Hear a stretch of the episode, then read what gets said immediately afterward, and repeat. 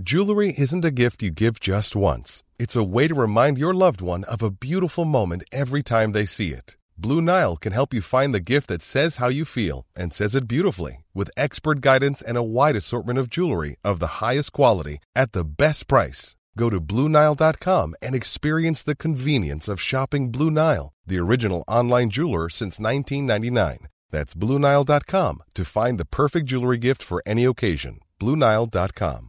Many of us have those stubborn pounds that seem impossible to lose, no matter how good we eat or how hard we work out. My solution is PlushCare. PlushCare is a leading telehealth provider with doctors who are there for you day and night to partner with you in your weight loss journey. They can prescribe FDA-approved weight loss medications like Wagovi and Zepbound for those who qualify. Plus, they accept most insurance plans. To get started, visit plushcare.com slash weight loss. That's plushcare.com slash weight loss.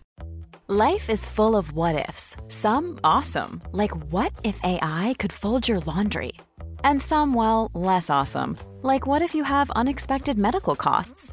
United Healthcare can help get you covered with Health Protector Guard fixed indemnity insurance plans. They supplement your primary plan to help you manage out of pocket costs. No deductibles, no enrollment periods, and especially no more what ifs. Visit uh1.com to find the Health Protector Guard plan for you.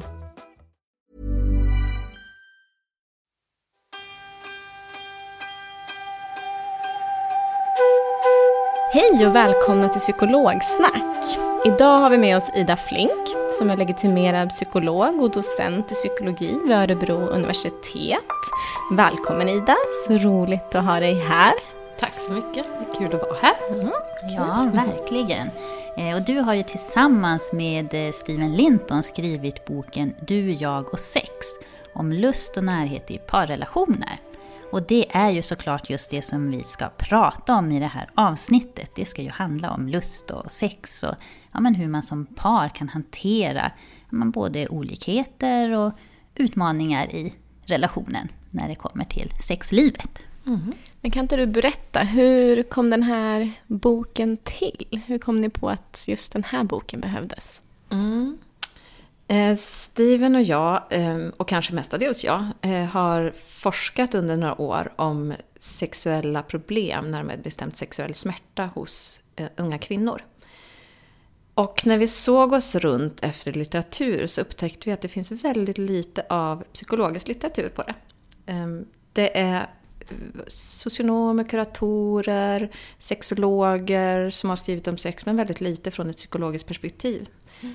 Och vi tyckte förstås att det var eh, lite konstigt och lite synd eftersom vi tänker att sex handlar så mycket om psykologi. Det är ju möten, kommunikation, eh, ja, allt det där som vi psykologer är bra på. Mm. Och beteenden tänker jag. Ja, gud, det glömmer jag. Görandet. Hur kom det sig att det blev att boken riktar sig just till par, att det inte blev så här en bok i allmänhet om, om sex? Mm. Eh, nu kom ju Johanna Ekdahl ungefär samtidigt ut med en bok. Eh, och Johanna har vi samarbetat mycket med eh, i forskningen. Och vi vill ju ha två olika vinklar på det. Så det är ju en av anledningarna, att vi tyckte att vi, vi behöver nischa oss och, och hitta en, en, en särskild vinkel. Sen tyckte vi också att ehm, det här med Steven och min, våra olika bakgrunder, att vi är olika generationer, olika kulturell bakgrund och har verkligen upplevt så olika aspekter av det. Det tänkte vi kunde bidra till, eh, till det här parfokuset. Dessutom så har vi också i våra forskningsprojekt jobbat med par. Eh, till exempel haft kvalitativa studier med, med partners till kvinnor med, med underlivssmärta och så. Och jag tycker att båda de, ja, men perspektivet är väldigt intressant. Man får liksom få se det från två olika håll och man kan verkligen förstå båda personernas svårigheter. Mm. Ja, vad intressant. Spännande. Det ska bli kul att få höra mer om det här idag. Mm. Vad skulle du säga att den här liksom, boken handlar om, förutom liksom, parrelation? Den handlar väldigt mycket om kommunikation, tycker jag. Och beteenden. Ehm, tolkningar, missförstånd, tankar, föreställningar. Vi pratar ju ganska lite om sex. Ehm, även om det pratas om sex mycket, så, så tycker jag vi pratar ganska lite om det på ett, på ett så allvarligt eller på ett ehm, naturligt sätt, kanske jag ska säga. Ehm, många har svårt att prata om det och eh, det målas upp mycket i, media som gör att det finns så himla mycket myter och föreställningar om hur det ska vara, hur det bör vara, mm. hur man måste, liksom, olika saker. Och jag tänker att den här boken handlar rätt mycket om att ta ner det på jorden. Att men, det kan se ut på olika sätt. Det ser ut på olika sätt med sex eh, under olika perioder. Vi har olika mycket lust. Eh, I en relation så har naturligtvis vi olika mycket lust under olika perioder, olika behov eh, och hur man kan liksom bemöta det. Mm. Så det handlar mycket om att avdramatisera, tycker jag, bilden av sex. Mm. Och också mycket fokus på kommunikation. Mm. Ja, det låter ju väldigt befriande, tycker jag, att här, ta ner det på en, på en jordnära nivå eller liksom mm. normalisera det. Så vad, vad är liksom den vanligaste orsaken till att man ser, tycker att man har problem i sitt sexliv i en parrelation? Ja, alltså det är väldigt vanligt eh, överhuvudtaget att man upplever problem mm. under någon period. Eh, och det är ju också någonting som vi lyfter i boken, att det betyder inte att det är onormalt. Eh, och hos män är de vanligaste problemen Ehm, att man får för tidig utlösning, att man tycker att man har för lite sex, eh, men också svårigheter att behålla erektionen är vanligt. Hos kvinnor är vanligaste eh, svårigheter att, att känna lust. Eh, att man tycker att man känner för lite lust. Eh, och svårigheter att få orgasm eller också bibehålla så här, lubrikation. De här delarna hör ju förstås ihop. Sen är smärta eh, också väldigt vanligt hos kvinnor. Mm. Så om man är då i en parrelation och märker att nej men här, här drar vi inte riktigt jämnt eller här, som du sa, vi kanske inte har samma lust. Hur, hur ska man hantera det? Jag tänker att det finns flera delar i det. Mm. Alltså en del är ju eh, men, acceptansbiten, kanske att bara se att vi, vi, är olika. På samma sätt som vi är olika i allting annat. Vi städar olika mycket, vi eh, vill vara olika mycket aktiva, har olika mycket ork. Så det är ju som en del i det, att, att liksom se och acceptera att det är olika och våga lägga upp det på bordet. Sen tänker jag också att det är viktigt att inte hamna i låsta föreställningar. Det är så stor risk att vi liksom får roller i förhållandet som den som har väldigt lite lust. Eller, och, och den här önskan eller eh, liksom att man vill tvinga fram en lust som kanske inte finns där. Det kan ju många gånger ha motsatt effekt. Mm. Så att våga liksom eh, våga se att vi är olika, för det liksom, vi ligger på olika delar på normalspektrat. Men också se att eh, det här behöver vi prata om, våga prata om det. Mm. Eh, våga eh, liksom också både mötas, bo, å ena sidan se sina egna behov. Vad är viktigt för mig? Det tror jag verkligen är det första och allra viktigaste. Så här, vad är min sexualitet och vad, vad är viktigt för mig när det mm. rör sex? För utan det kan vi ju inte kommunicera till den andra. Men också våga lyssna in. Så att jag tänker, det, det, är en av de delarna som jag tycker är väldigt spännande med, med sex eh, och även sexuell problematik. Att det både handlar om att det här är jag, det här är viktigt för mig, det här har jag svårt med. Men också att kunna se den andra utan att för den skullen, eh, skull lägga allt mitt eget åt sidan. Mm. Båda de delarna är, är jättevanligt. Att vi å ena sidan, att vi lyssnar liksom för mycket på den andra mm. och inte känner vad vi själva vill eller behöver. Eller att vi har svårt att lyssna. Och, och liksom bara, bara gå med en föreställning, det här behöver jag, det här vill jag ha. Det måste vara något fel på den andra. Mm. Så det är ju verkligen kommunikation på högsta nivå. Ja, och inte helt enkelt, tänker jag kanske att det är. Nej. Och eh, kanske inte, jag vet inte, men jag kanske har en föreställning eller förutfattad mening då. Men att även i en relation där man kanske har varit tillsammans under en längre tid, att det kan vara ja, men lite svårt eller så känsligt att ta upp och prata om det här. Ja, hur, hur ja, kan man göra då? Ja, jag tänkte bara för att återkoppla till att ja, det är väldigt vanligt att vi har svårt att ta upp det. Mm. det alltså, Folkhälsomyndigheten kom ut med en rapport förra året som visade att just det här att signalera när vi vill ha sex eller också tolka när den andra vill ha sex, att väldigt mycket det baseras på, på kroppsspråk och så här icke uttalat. Och som kan många gånger vara väldigt vaga signaler. Men hur vi gör, ja, jag tänker ju att en del är att våga bör, börja prata om det utan att liksom skuldbelägga eller så. Um, sen kanske vi inte liksom pratar när vi har sex i den sexuella situationen. Nej.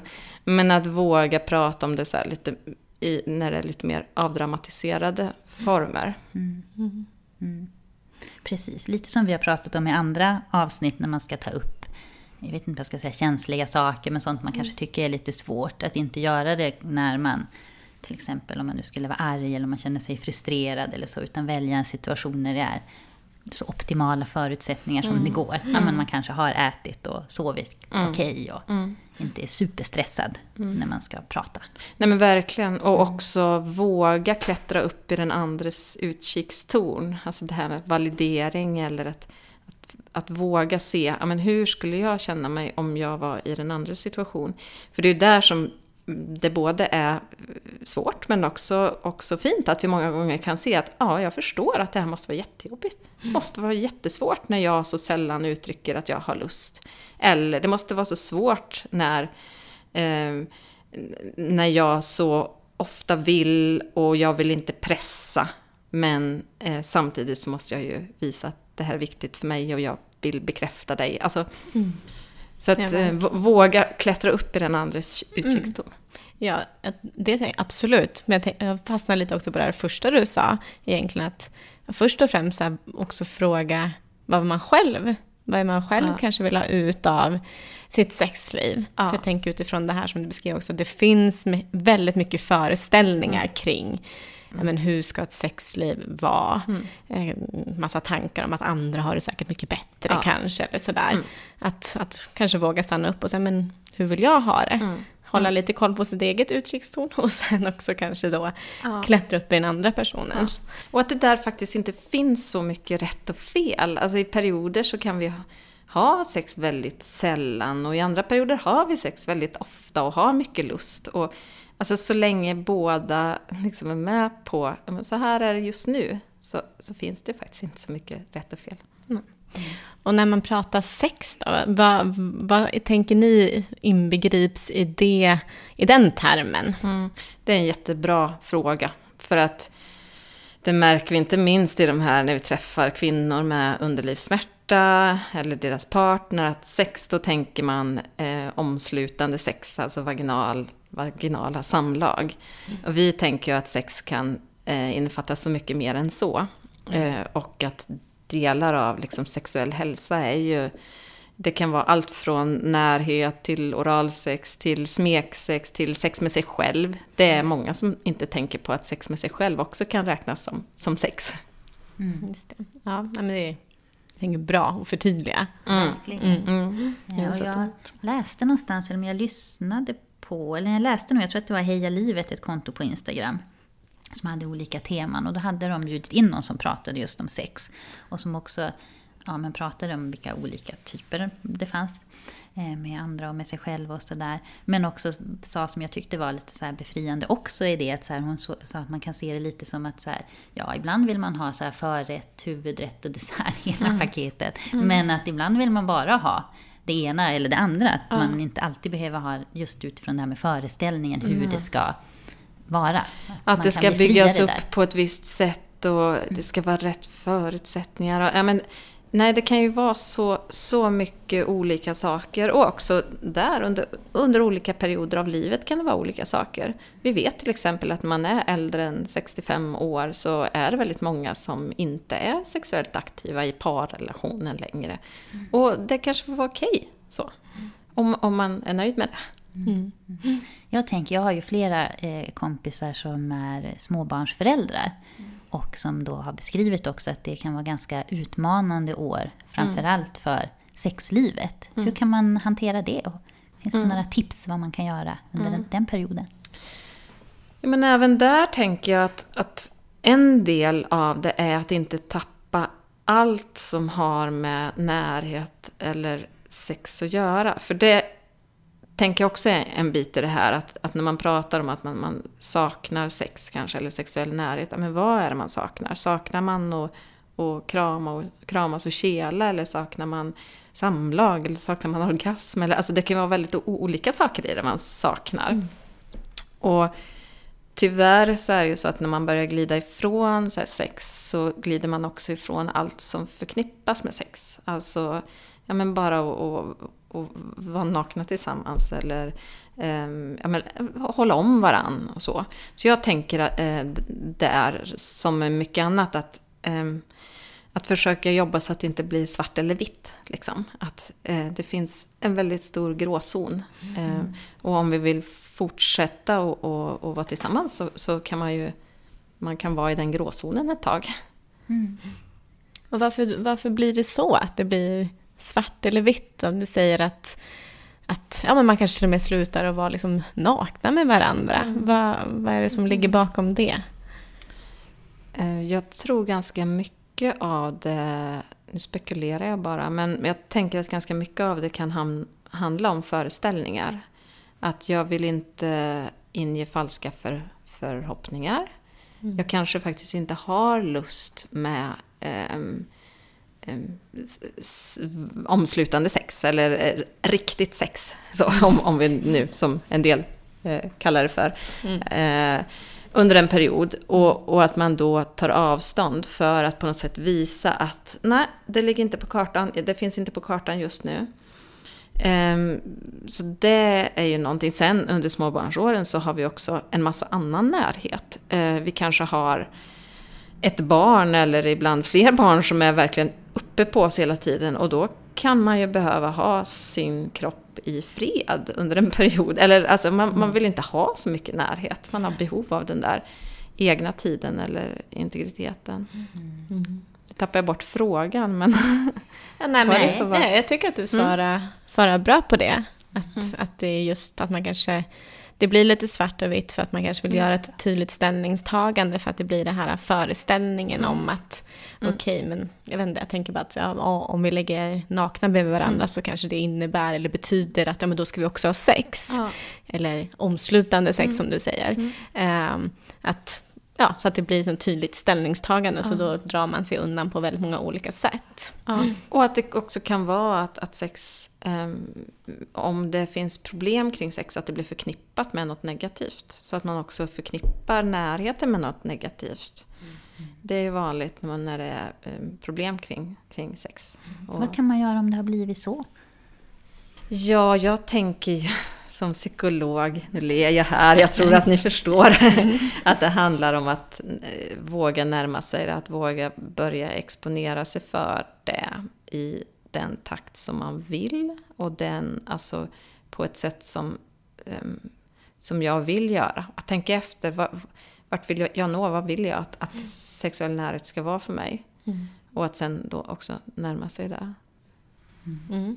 Mm. Men kan det vara att man börjar med att så här kramas eller mm, vet jag, sova nakna med varandra ja. utan att man mm. för den skull behöver ha någon form av sexuell aktivitet? Ja, mm. Mm. absolut. Och om det är så att man eh, har tappat lust av en eller annan orsak eller att äh, sex har blivit förknippat med något negativt. Då är det jätte, alltså då tänker jag att A och O är att hitta tillbaka till lusten. Om man vill. Alltså om viljan finns där. Mm, det går ju inte att pressa fram någon lust och det ska man absolut aldrig göra. Men eh, där skiljer det sig ju, tänker jag, eh, när, man, när sex har förknippats med något negativt jämfört med andra saker som har förknippats med något negativt. Alltså när man har blivit rädd för någonting. Så exponeringen här ser ut på ett annat sätt än när det är ja, exponering för folksamlingar eller för att tala inför folk eller så. För att det, man, man, behöver också hitta lusten. Så att det på något sätt handlar, handlar både om att exponera sig så att obehaget inför det minskar, men det handlar också om att, att hitta lusten. Mm. Eh, och eh, ja, men upphetsning, så. Mm. Om, om man vill hitta tillbaka. Och hur hittar man lusten? Om man nu, om man nu har Mm. viljan, som du Mm. säger, det känns jätteviktigt. Men, så här, men man, har, man har viljan, men man Mm. känner inte lusten. Mm, mm. Hur, hur gör man då? tänker nog att det beror lite på vad den här bristen på lust är kopplad till. Mm. Om, om det är både eh, rör sex med sig själv, då är ju det eh, absolut första sättet att, börja på. När vi jobbar med, med kvinnor med underlivssmärta där sex ofta har förknippats med något väldigt negativt och s- som har gjort att man tappar lusten. Då handlar det mycket om att ja, börja, våga börja tänka på sex, kunna kanske läsa böcker, att se men vad händer i kroppen, ja just det, det känns så här. Utan att det liksom kommer något annat krav på det. Så, att, ehm, så jag tänker även där eh, att, att det är viktigt att börja med sig själv. Att inte alltid koppla det till en annan person. För då blir det mens mycket mer komplext. För att då är det den personens krav, önskningar, behov också. Så att liksom börja med, med sig själv. Vad, vad, vad vill jag och hur kan jag närma mig det?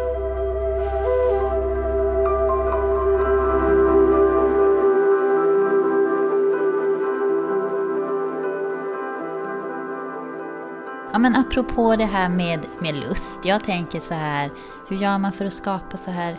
Kan man jobba med förutsättningarna för att känna lust? Jag läste någonstans om eh, begrepp dammsugarkåt. Det låter ju lite sådär, men det handlade om att, um, att när personen kom hem så var det så här i ordning fixat och fint och dammsuget och klart. Att det var så här någonting som ändå skapade en tanke på lust. Och det tycker jag att jag själv kan känna igen mig i. Kommer jag hem en dag och det ser ut som helvetet hemma, inte fasen blir jag sugen på att ligga. Men om det är så här, ja men undanplockat, fint på diskbänken, tända ljus, det lät ju men i alla fall så här mysigt. Ah, då kanske det faktiskt dyker upp en sån liten tanke och känsla av, av lust. Ja, men det här med, med stress och måsten och, och krav runt omkring oss är ju en otroligt vanlig lustdödare. Eh, så det är klart att man inte blir kåt om man måste ta fram dammsugaren direkt när man kommer hem. Eh, men absolut, jag- och jag tänker att det finns eh, både det, att, att eh, stress och, och en massa andra måsten sätter, sätter stopp för lusten. Men också att det kan vara som en typ av ömhetsbevis. Eller att man har sett, att man, om man ser att någon, någon faktiskt bryr sig om det som är viktigt för mig och bryr sig om att jag ska ha det bra och sådär. Det ökar ju förutsättningarna förstås för lust. Det är också som, ja, som ett sätt att signalera att, att jag, jag bryr mig om dig. Mm. Ja men verkligen. Mm. Men okej, eh, nu, nu kommer jag på en helt annan fråga här. Men Mm. måste man ha sex? Ja, eh, nej. jag tänker att det måste man ju inte alls. Om, om, eh, om båda, om det nu är två i en parrelation, eh, om man är överens om det, om, man, om ingen av oss vill ha sex, så behöver man inte ha det. Det finns ju ingenting, ja förutom om man vill skaffa barn då, men eh, jag, han, jag tänker att det handlar ju där också om då, att, att mötas, att se att vad, vad vill vi? Vad är viktigt för mig? Vad är viktigt för dig? Vad är viktigt för oss? Sen vet vi att sexuell nöjdhet eller sexuell tillfredsställelse i en relation är kopplat till relationell tillfredsställelse. Och relationell tillfredsställelse är kopplat till sexuell tillfredsställelse. Men det säger ingenting om hur ofta, hur mycket, på vilket sätt. Utan bara att är vi nöjda med hur sexlivet ser ut så är vi också nöjda med hur relationen ser ut. Och vice versa. Mm. Och, och hur kan man veta det? Att, att ens partner är nöjd? Tänker, där kan det ju många gånger kanske finnas tankar och funderingar att ah, så man kanske inte, man kanske blir lite osäker kring det. Så Mm. Tycker min partner gånger- verkligen att vi har ett bra sexliv? Mm. Ja, och många gånger är vi väldigt rädda för att både för att fråga men vi är också rädda för att såra. Eh, och sen skulle väl jag säga att risken för att såra kanske är ännu större om vi inte pratar om det eller om vi aldrig pratar om det. Sen menar jag ju verkligen inte att vi alltid ska prata om sex men, men kanske stämma av. Istället för att bara gå runt och tankeläsa på, på varsitt håll. Så. När du säger tankeläsa, vad menar du då? Ja, då menar jag att jag går och föreställer mig att min partner tänker och tycker på ett visst sätt kring sex och kanske skulle vilja ha sex oftare eller mer sällan eller på, på ett annat sätt. Um, eller tycker att det har blivit tråkigt eller så. Så att det, det, handlar om, jag tänker att tankeläsa är att försöka mm, tänka och tro, vara säker på att jag vet vad min partner tänker och tycker. Och det stämmer ju inte alltid. Nej. Vi är mycket sämre på det än tror. Nej. Så vad finns det för, för knep då? Vad, hur, hur ska man göra för att inte tankeläsa utan att faktiskt prata mer om de här sakerna? Mm. Jag tänker att en sån här liten varningsklocka kanske kan vara om vi går och grubblar på någonting eh, som vi märker sätter sig fast hos oss eh, men som vi inte vågar vädra. Att, och, och skapas det en sån men, tankesnurra eller vi känner att vi liksom fastnar i det så, så då tänker jag att det är viktiga, viktigt att ta upp det på bordet. Är det inget problem eller ingenting som jag uppfattar som ett problem, då kanske vi inte behöver drifta det. Men i så fall kanske, kan det också vara viktigt att, att tala om att men det här tycker jag är bra. Jag tycker att det här känns, eh, känns bra. Så.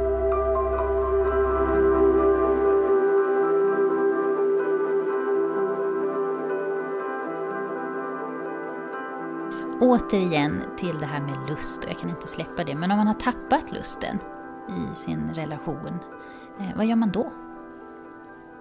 Där tänker jag att det finns eh, egentligen två olika saker som man kan tänka på. Eh, det första är vad, vad är mitt mål? Varför vill jag hitta tillbaka till lusten igen? Är det för att jag vill undvika att min partner ska bli besviken eller göra slut? Det är någonting som vi brukar kalla för ett undvikande mål. Och det är ofta inte så bra motivation, eller vad vi ska säga, för att eh, återfå lust. Men om jag däremot har ett närmande mål, som att jag vill, jag vill faktiskt komma närmare min partner, det, det är därför som jag vill hitta tillbaka till lusten. Då kan man jobba på det på olika sätt. Och eh, en annan sak som jag tänker är viktigt här är att eh, inte tänka att lust uppstår i ett vakuum. Det kan den göra. Vissa får förstås eh, lust, mer bara spontan lust, som man brukar prata om. Medan det hos andra kan ta lite mer tid. Eh, lusten behöver liksom lockas fram, man kan behöva behöva närma sig. Man kan behöva dammsuga. Och man kan också behöva liksom närma sig sexuellt så att kroppen sätter inte igång av sig själv rent spontant, utan vi brukar kalla det mer reaktiv lust. Alltså att eh, det kan, faktiskt kan kan ta lite tid innan, innan kroppen sätter igång. Och att vi kan, vill vi då, så kan vi också våga testa att närma oss varandra, smeka, eh, göra sådana saker som liksom förbereder inför, inför sex för att få kroppen och, och, liksom, och lusten och, och också väckas till liv. För har vi varit borta från sex och sexuell aktivitet och vår partner väldigt länge, då har ju kroppen vant sig av med det. Det, liksom, det kan vara avstängt för under perioder. Så. Att lusten är avstängd? Att lusten ja. är avstängd, ja. Mm. mm. Finns det liksom en, en risk med det då, skulle du säga? Att så här, ha långa perioder i en parrelation där man liksom inte har någon eh, intimitet eller sexuell närhet?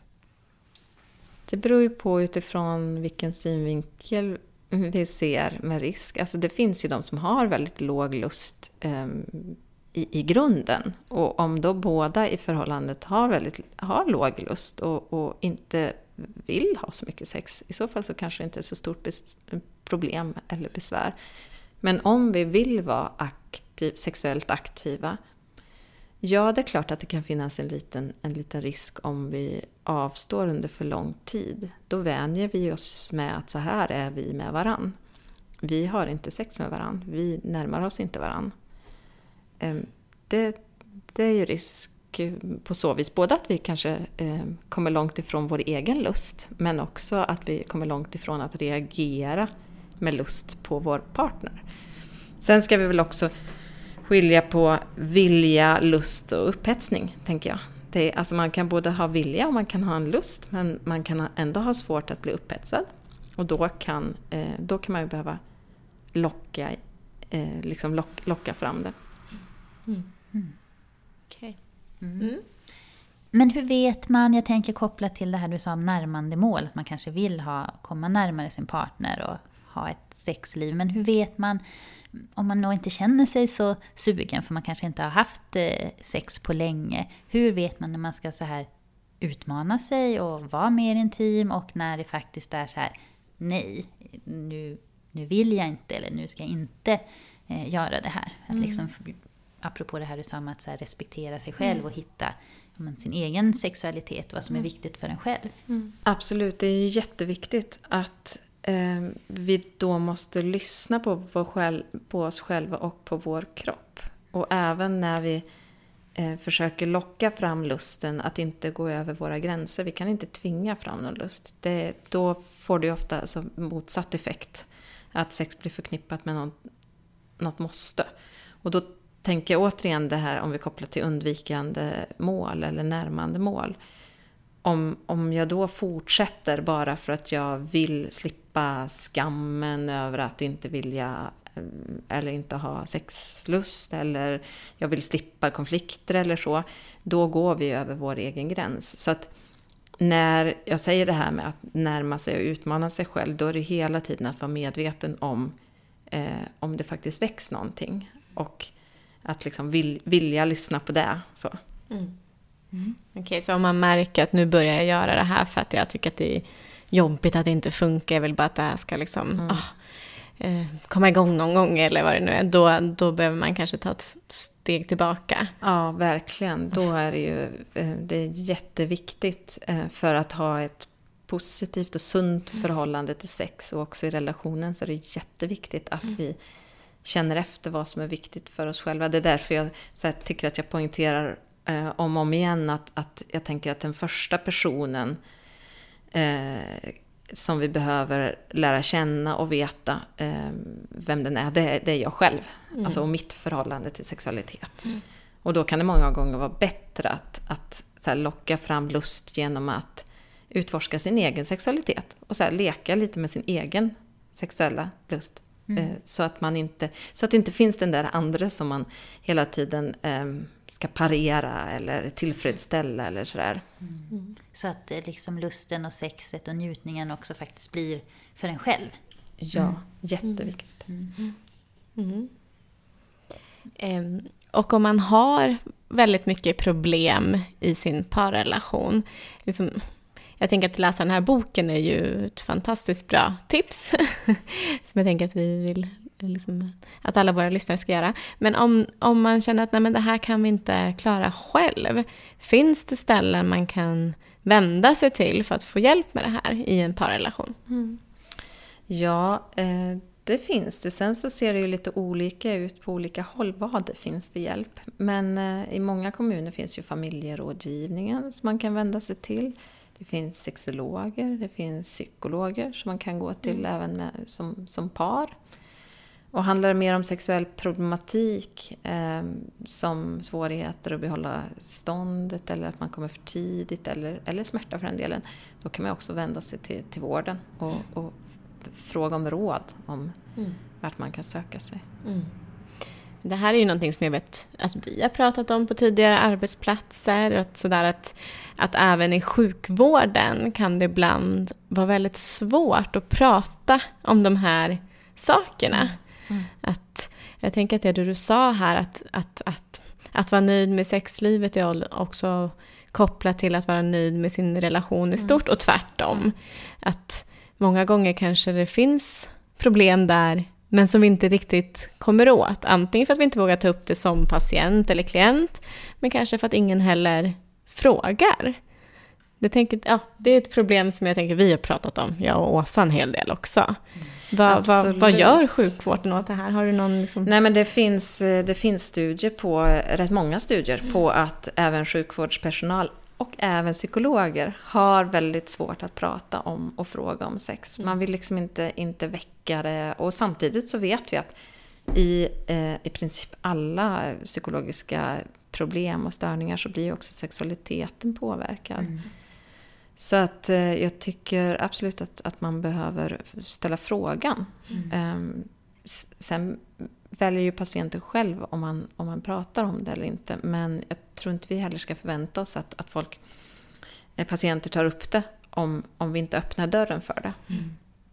Ja, där tänker jag att jag försöker aktivt tänka och bli bättre på det, att mm. fråga det och ta med det som en del i när man gör en utredning eller mm. någonting annat. För ja, men jag kan glömma bort det mm. annars. Mm. Mm. Mm. Och för att det kan kännas ja, men ibland lite svårt hur man ska ta sig an. Fast när man väl pratar om det går det ju bra.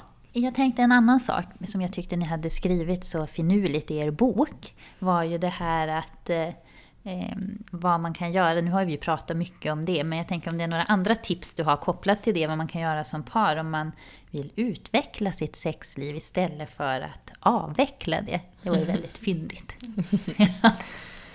ja, jag tänker att det beror ju förstås på vilka delar man vill, vill utveckla, men den första eh, och grundläggande aspekten är väl att vi behöver jobba på relationen och hitta men, tid tillsammans, ha roligt tillsammans, ha lustfyllda aktiviteter av alla de slag tillsammans utan att det behöver vara förknippat med sex.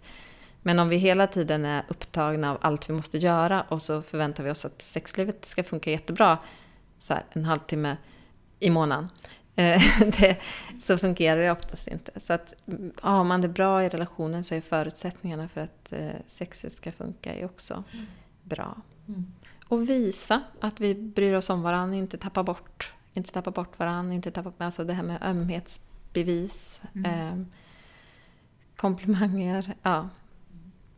Jag har ett bra litet vardagstips, alltså apropå så här närhet, ömhet. Mm. Eh, som vi brukar göra ibland i perioder när det är körigt.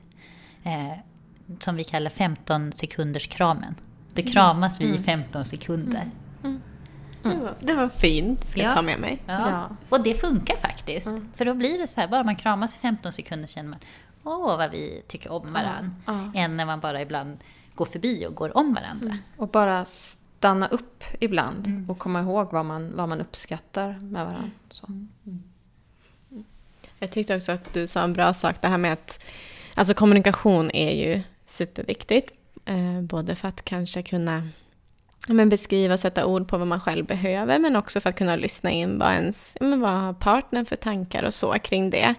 Eh, men också det här med att kanske faktiskt ta upp saker när det funkar också väldigt bra. Att man inte bara pratar kanske om de sakerna som, som är problem, utan att mm när man har kanske haft då en väldigt bra period eller så att man mm. faktiskt stannar upp och kanske kommunicerar kring det också. Mm. Att det här gillade jag och det här funkade bra mm. och här verkar vi båda tycka att det är bra. Liksom, hur, hur, hur ska vi bibehålla det här? Jag det här var ju precis toppen. och tänkte på det att, det att det känns som att vi har pratat lite om det här man ska ta upp när det är jobbigt eller så. Men naturligtvis så ska vi ta upp när det funkar bra, snarare det. Att mm så här, men jag tycker om när du gör så, jag uppskattar det här och jag uppskattar när vi gör det här tillsammans. Alltså att verkligen förstärka dem och, och ta vara på, på de bra tillfällena. Mm. mm. Ja, absolut. Annars blir det ju kanske lätt att man fastnar mer också i det här med både negativa tankar, att man bara uppfattar det som är problematiskt och vilket i sin tur kanske gör att man blir mer ja, men får mycket mer negativa känslor kring mm. det och så blir det svårare och så kanske man drar sig undan och mm. sådär. Ja, mm. det blir ju lite så grundläggande beteendeterapeutiskt på något mm. sätt. Att så, men förstärka det som funkar, mm. göra mer av det som är bra, brukar mm. på något sätt naturligt leda till då att det som inte funkar bra, det blir det mindre av. Ja, ja exakt, verkligen. Och där äh, tänker jag också att, att kontexten kan, kan spela stor roll, sammanhanget. Att Eh, om vi hela tiden är, alltså, träffas i ett sammanhang, ja, men som du, du pratade tidigare här om, om, när det är stressigt och man behöver dammsuga och man behöver greja. Och, alltså om hela tiden det sammanhanget finns runt omkring oss så är det ju svårt att hitta ro och, och lust. Så att det här att kanske eh, gå hemifrån eller åka bort ihop eller alltså att byta sammanhang kan ju ibland funka bra. Mm. Mm. Mm, Okej. Okay. Vi har pratat om väldigt många bra intressanta delar tänker jag. Um, om man ska sammanfatta hur skulle du vilja sammanfatta det här för våra lyssnare Ida? Jag tänker att Eh, ett viktigt budskap är att eh, lära känna dig själv och vad du vill ha och behöver. Eh, våga lyssna på dig själv och eh, våga klättra upp i den andres utkikstorn och, och se hur det kan vara från, eh, från den personens sida. Eh, ömhetsbevis, tid, möjlighet och förutsättningar skapar också förutsättningar för för lust och att eh, må bra tillsammans.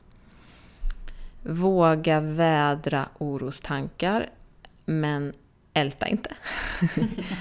Prata om det som fungerar eh, och förstärk det som fungerar.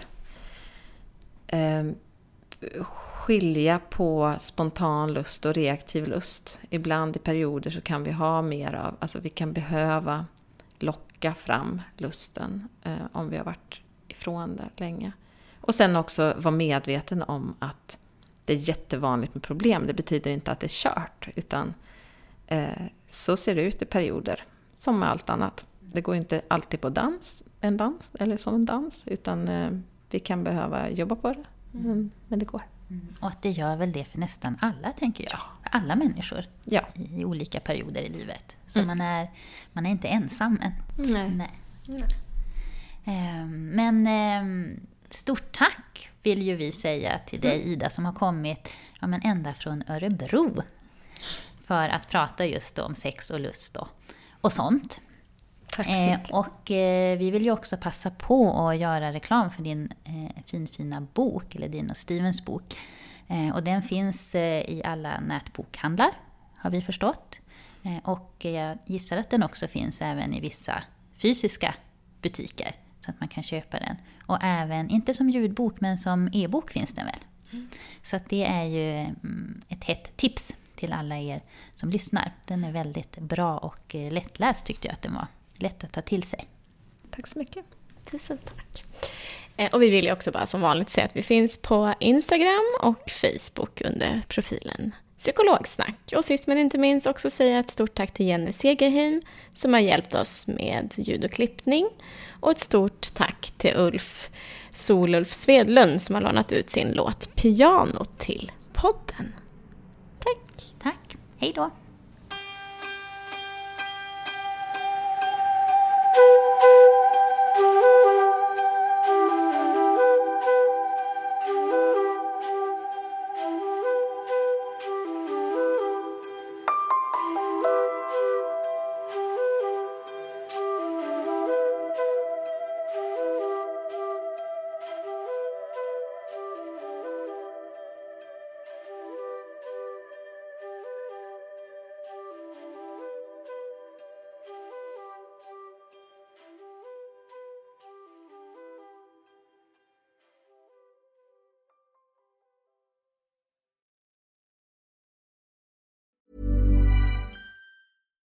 Deserves the best, and there's no better place to shop for Mother's Day than Whole Foods Market. They're your destination for unbeatable savings, from premium gifts to show-stopping flowers and irresistible desserts. Start by saving 33% with Prime on all body care and candles. Then get a 15-stem bunch of tulips for just $9.99 each with Prime. Round out Mom's menu with festive rosé, irresistible berry chantilly cake, and more special treats. Come celebrate Mother's Day at Whole Foods Market. Hold up. What was that? Boring. No flavor. That was as bad as those leftovers you ate all week. Kiki Palmer here, and it's time to say hello to something fresh and guilt-free. Hello Fresh. Jazz up dinner with pecan-crusted chicken or garlic butter shrimp scampi. Now that's music to my mouth. Hello Fresh. Let's get this dinner party started. Discover all the delicious possibilities at hellofresh.com. Imagine the softest sheets you've ever felt. Now imagine them getting even softer over time. That's what you'll feel with Bowl and Branch's organic cotton sheets. In a recent customer survey, 96% replied that Bowl and Branch sheets get softer with every wash. Start getting your best night's sleep in these sheets that get softer and softer for years to come. Try their sheets with a 30-night guarantee. Plus, get 15% off your first order at bowlandbranch.com. Code BUTTERY. Exclusions apply. See site for details.